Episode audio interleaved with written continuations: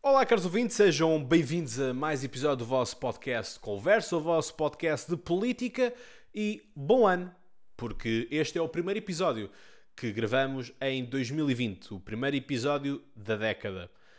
E portanto, hoje vamos falar daquilo que tanto marcou este final da semana, mas antes disso quero deixar-vos uma nota em relação ao Irão. O Irão, o episódio está a ser preparado, obviamente, sairá possivelmente amanhã. Uh, portanto, sábado.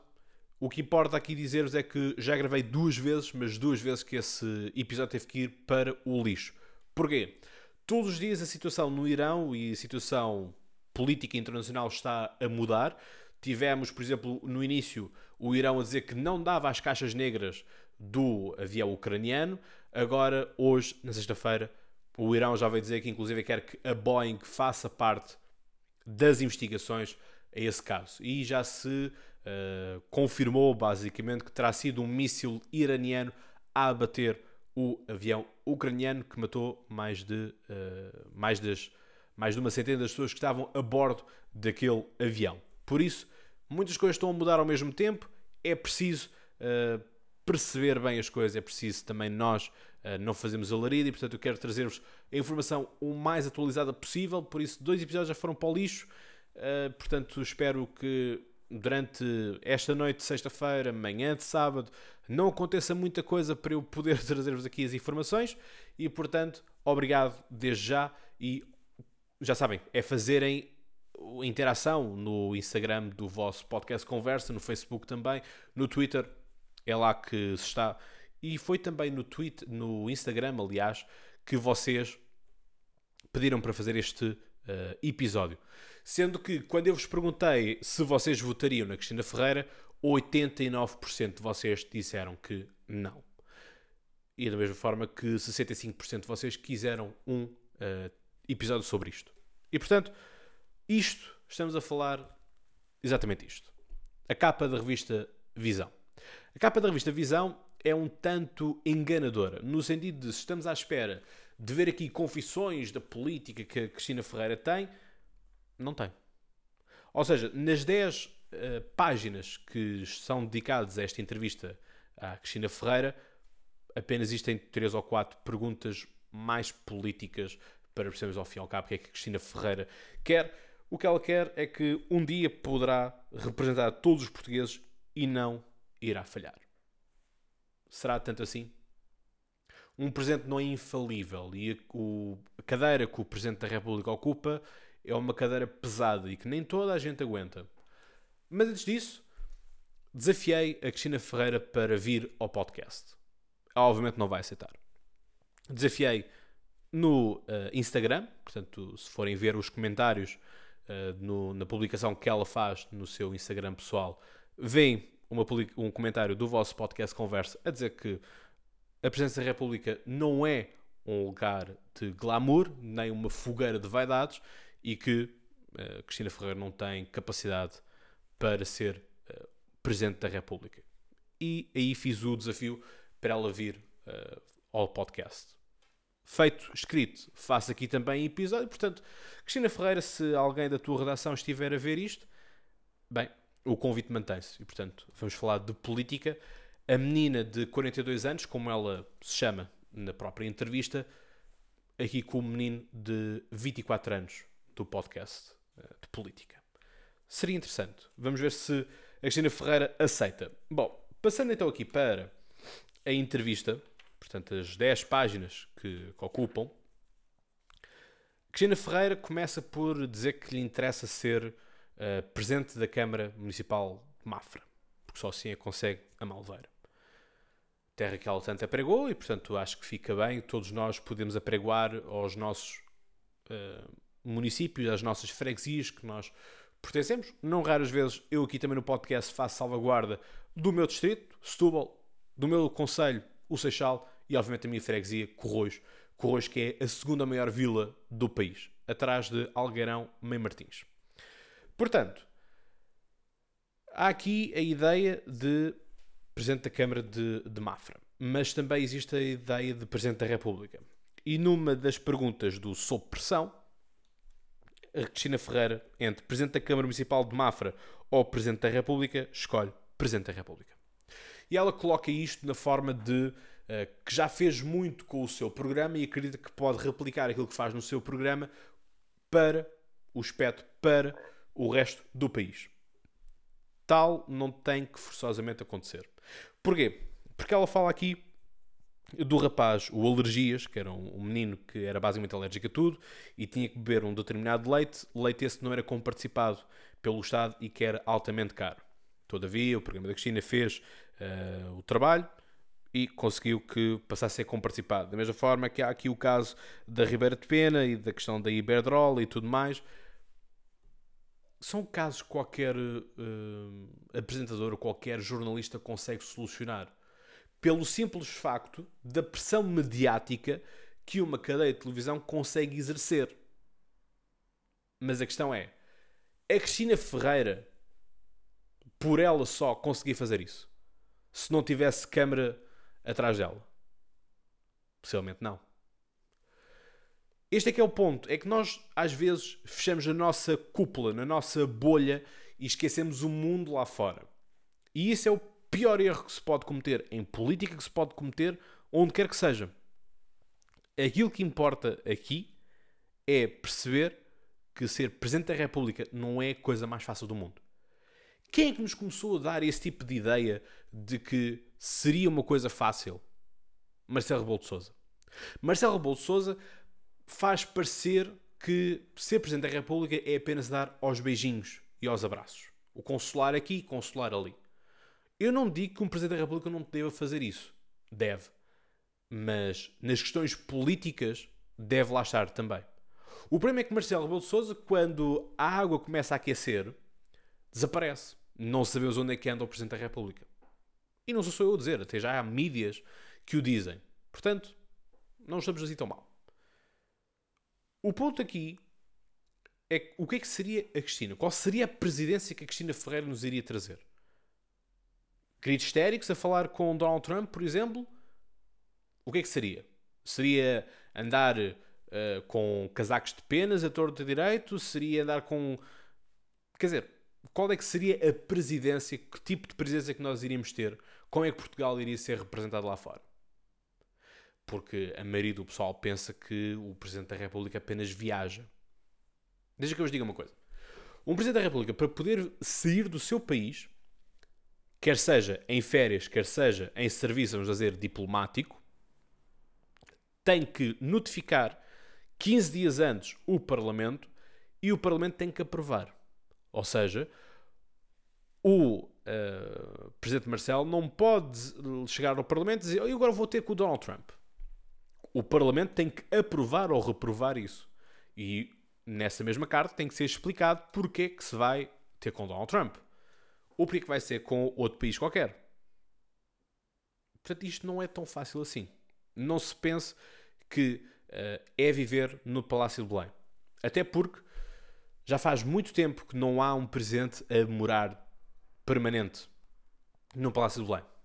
Ah, o Presidente Marcelo já disse muitas vezes que pernoitava, algumas vezes, mas é algo esporádico quando uh, tem que fazer trabalhos, quando tem uh, que ler os orçamentos de Estado, quando tem que aprovar uh, diplomas, etc, etc. São coisas momentâneas. Já faz muito tempo que não temos alguém que viva lá em permanência. Portanto, o Presidente da República tem a sua casa particular, por assim dizer, e vai para o Palácio de Belém. Portanto, vejam o Palácio de Belém mais como é sim, é a residência oficial do, do Presidente da República, mas vejam mais como um, o local de trabalho. Ok? Portanto, uh, este é que é o ponto. Será que Cristina Ferreira ia para lá viver? Não sabemos.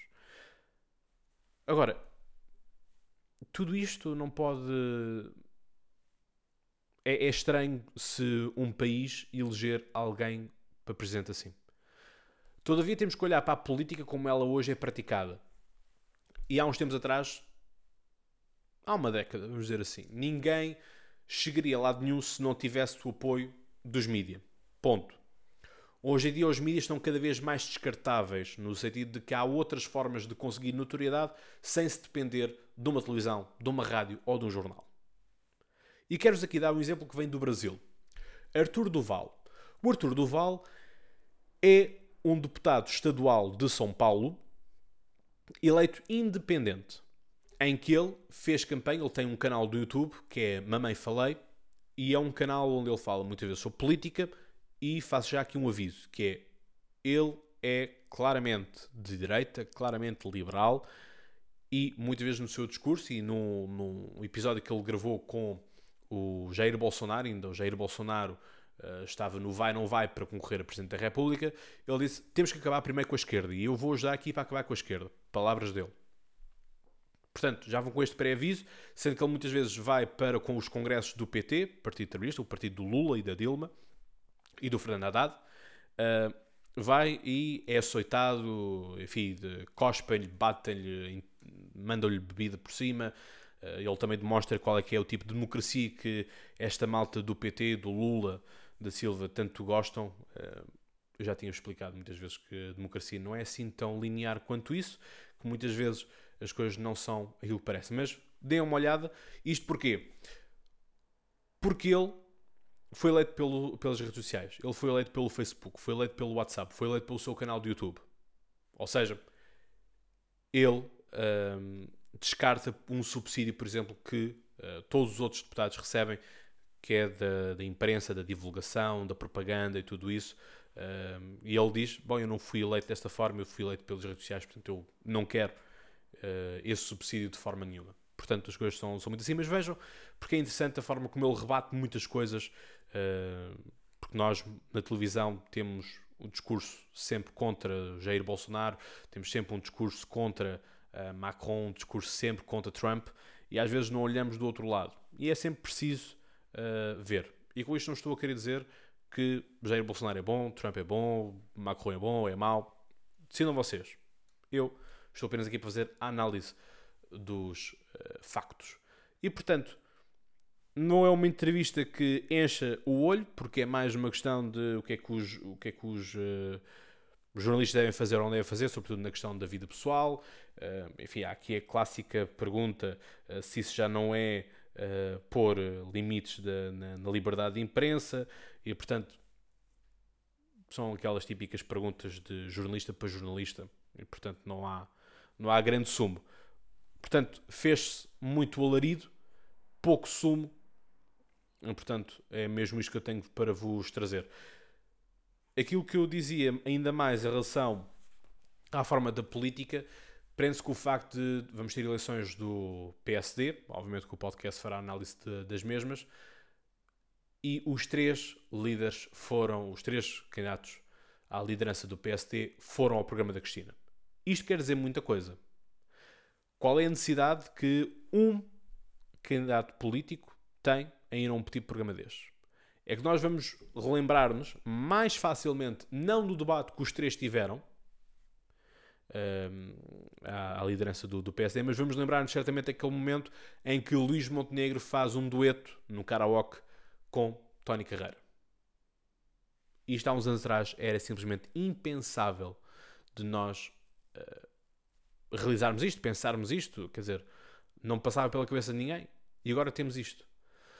Ou seja, há espaços que vão crescendo e vão ganhando outra notoriedade que outrora nunca seria possível e aqueles que antes eram os game changers já não o são. Atualmente nos Estados Unidos, qualquer político se quiser apresentar uma ideia vai a um podcast. Aquilo que aconteceu no PAN, com o PAN, aliás, uh, no episódio 158, é o pão nosso que de qualquer podcaster americano, em que se prepara, se debate as coisas e os candidatos muitas vezes caem por terra por não irem bem preparados. É tão simples quanto isto. Portanto, presença da Cristina Ferreira não, não será certamente algo que eu queira ver, porque uh, temos que ter noção do que é, que é ser Presidente da República. Ser Presidente da República não é ser um fantoche de, de, palhaçada, não é andar a brincar aos decretos, não é andar a brincar às, às viagens, uh, tirar fotografias assim, fotografias assados, estar a privar com este, privar com aquele. Se nós somos Presidentes da República, se nós somos Primeiro-Ministros, temos que uh, ser coerentes, temos que ser alguém que realmente vai trabalhar, que tem noção, tem, tem que ter sentido de Estado. Foi algo que eu já vos falei aqui muitas vezes. E havia outros comentários ainda mais parvos que diziam: Bom, mas ela era boa para Primeira-Ministra e o, a política iria ganhar com isso. Eu não sei se a Cristina Ferreira é filiada a algum partido, mas ela para ser Primeira-Ministra tinha que estar afiliada num partido para poder ser eleita na, na Assembleia da República, para poder então ser Primeira-Ministra. É tão simples quanto isto. É uma questão de ler a Constituição. Portanto, depois quando se vê aqueles comentários todos do, de jornalistas, de apresentadores e de youtubers de maquilhagem e tudo mais, que queria ser muito bom. Enfim, eu não sei se Helena Coelho, que foi logo dos primeiros comentários que apareceu, uh, já estava-se a vislumbrar a dormir e a viver no Palácio de Belém, a maquilhar todos os dias a Presidente Cristina Ferreira. Enfim, é o país que nós temos, é a realidade que nós temos. Este país merece muito mais e merece que seja levado muito mais a sério do que aquilo que outras pessoas estão a querer fazer para ser. Portanto, no próximo ano, 2021, vamos ter eleições presidenciais. Espero que o podcast exista até lá para realmente poder-se fazer um trabalho nessas eleições. Serão as, as últimas, serão as únicas eleições que faltam a este podcast. Este podcast já esteve nas autárquicas, já esteve nas legislativas, já esteve nas europeias. Só falta mesmo as presidenciais. Não estou com isto a dizer que quando o podcast chegar às presidenciais vai deixar de existir. Nada disso. Simplesmente uma curiosidade para vocês. E bom, caros ouvintes, Espero que tenham gostado. Já sabem, este foi apenas um podcast, um episódio para marcar a agenda, por assim dizer. Não tem um grande, um grande interesse e, portanto, foi uma capa que desiludiu muito. E, portanto, esperem sim um podcast do Irão, que assim vocês vão gostar bastante da análise que eu tenho aqui preparada para vocês, de tudo aquilo que está a acontecer, as alianças, antecedentes, o que é que poderá acontecer, o que não poderá acontecer. Portanto, já sabem, esperem desse lado, que eu também espero por vocês. E como eu digo, e vocês já sabem de cor, até lá tenham boas conversas.